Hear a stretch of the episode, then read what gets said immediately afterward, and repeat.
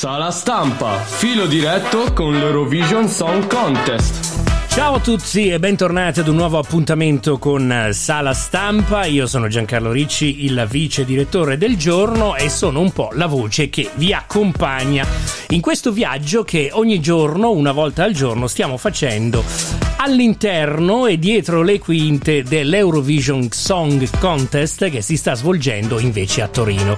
E proprio a Torino c'è il nostro inviato che si aggira appunto dietro le quinte, che parla con i protagonisti e che ogni giorno ci racconta un po' a caldo quello che sta succedendo. Mi riferisco ad Andrea Spinelli, collega di Quotidiano Nazionale, giornalista musicale conosciutissimo. Andrea, allora prima di tutto ben trovato. Grazie, grazie, buongiorno a Torino. Allora Andrea, Andrea, si è consumata ieri la prima diretta televisiva che abbiamo visto in tanti.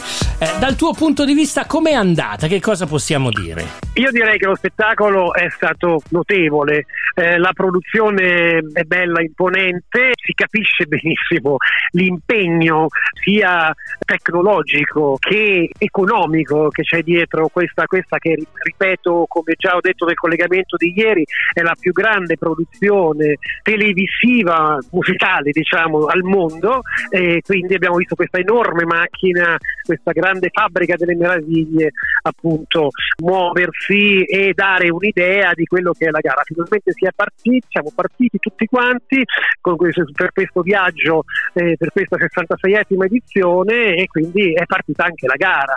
Esatto, allora ieri sera sono stati appunto votati 10 eh, cantanti che passeranno diciamo alla fase successiva, mentre invece sette sono stati lasciati a casa. Spiegaci un po' eh, qual è tutto il meccanismo. Sì, assolutamente, come, come avete visto, eh, da 17 artisti si è passati a 10, questi eh, si uniranno ai 10 che emergeranno nella serata di giovedì e questi 20 andranno in finale assieme ai 5 ammessi di diritto alla finale, i famosi Big Five, i 5 paesi che danno un contributo maggiore alla manifestazione e alla, all'European Broadcasting Union e, quindi, e che non possono permettersi proprio per fini commerciali di eh, mancare la finale perché questo significherebbe una perdita di introiti secca molto forte.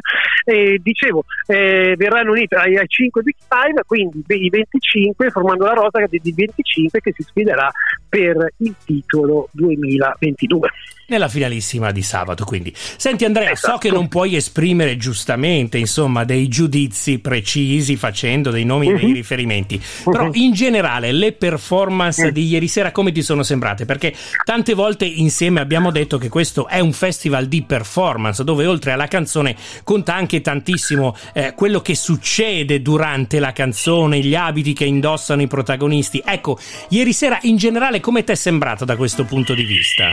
Ma guarda, assolutamente è una tendenza che mi sembra sia registrata in questi ultimi anni. Una volta era una fiera del kitsch mostruosa che divertiva, appassionava e parte diciamo del successo che ha avuto l'Eurovision sui media, in particolare sul web, è legato anche a questa forma così un po' circense che caratterizzava e a livello di costumi e a livello di set.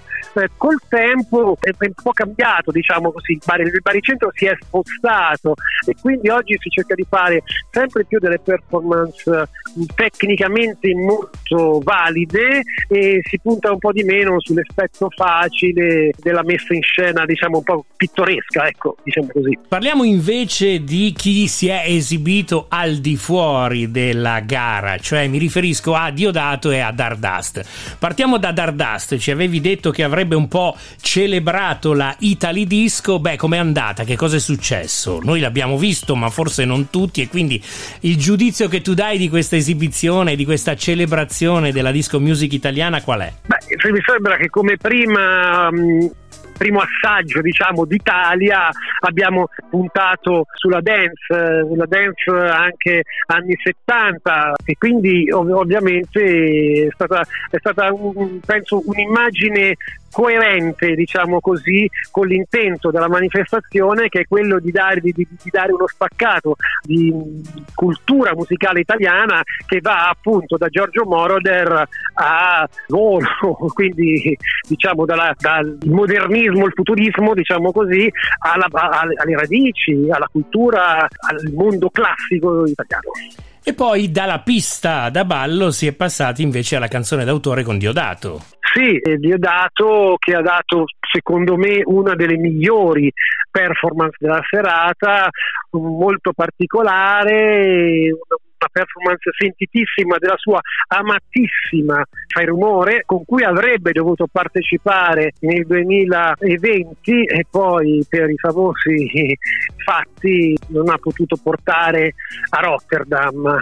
L'anno dopo è toccato ai Maneskin, è andata come sappiamo, però sicuramente Diodato avrebbe dato un'immagine molto importante dell'Italia, visto l'applauso che ha incassato ieri dal pubblico internazionale internazionale, dai commenti che ci sono oggi sui, sui, siti web e dal fatto che la performance aveva una sua, una sua ragione d'essere, è partita in solitudine, va bene, quella solitudine in cui siamo stati per mesi, mesi e mesi e lentamente ha fatto emergere uno spirito collettivo di comunità, finendo poi in quel modo bellissimo con tutte quelle braccia protese dei ballerini che muovevano lo stesso Diodato come un'onda nel mare e devo dire che è stato quello forse se non il momento più alto uno dei momenti più alti della serata. Senti prima di salutarci un accenno invece alle performance dei tre presentatori. Parliamo ovviamente di Laura Pausini di Alessandro Cattelan e di Mica. Loro come se la sono cavata?